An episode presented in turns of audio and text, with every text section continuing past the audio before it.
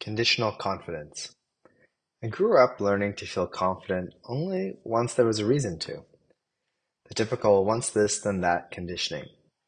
Once I graduate from school, then I can feel confident in my education. Once I get some work experience, then I can feel confident in my skills. Once I hire people to work with me, then I can feel confident in my business working. Once I lose weight or shake off a cold, then I can feel confident in my health. For others, it might be a different milestone, such as once I get a promotion, once buying a house, once entering a relationship, once a chosen political party gets elected, once the weather, and so on.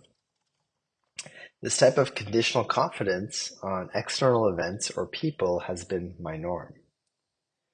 I have been fortunate enough that the external events and people in my life have been a consistent source of confidence for me in life. Really fortunate. I am now realizing, though, that to depend on external events as my primary source of confidence is a high-risk proposition. Although I have a part to play in influencing these external events, I do not have complete control. The reality is that much is out of my hands. Confidence is fuel for the journey through life. Without it, I cannot go very far. My curiosity now turns to how to build additional sources of this fuel in a more reliable and sustainable way than to depend solely on external events that are mostly out of my control. For example, I were to lose any or all of family, friends, health, looks, occupation, money, or home, how might I feel? The question now becomes how to build my confidence from the inside versus from the outside. To know that regardless of what external events happen, I will be okay. I am okay. This requires me to believe in myself, even if my entire world is telling me the opposite. Difficult moments in life build resilience.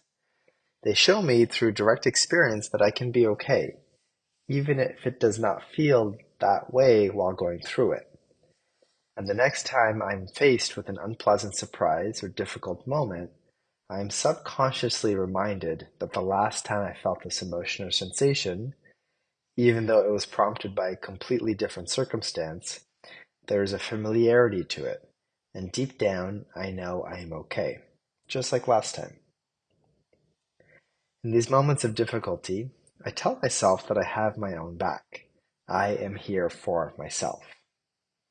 For example, if I feel rejected by someone, be it a romantic interest, a friend, a potential client, or even for a bank loan, I do not reject myself.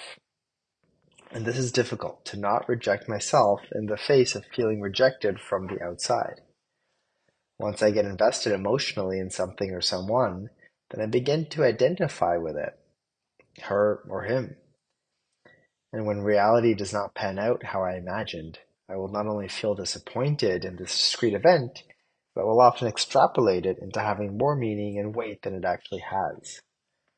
It is in these moments when I remember that I tell myself that I have my back, to not reject myself in the face of feeling rejected from the outside world, to believe in myself even when there may be little evidence to do so.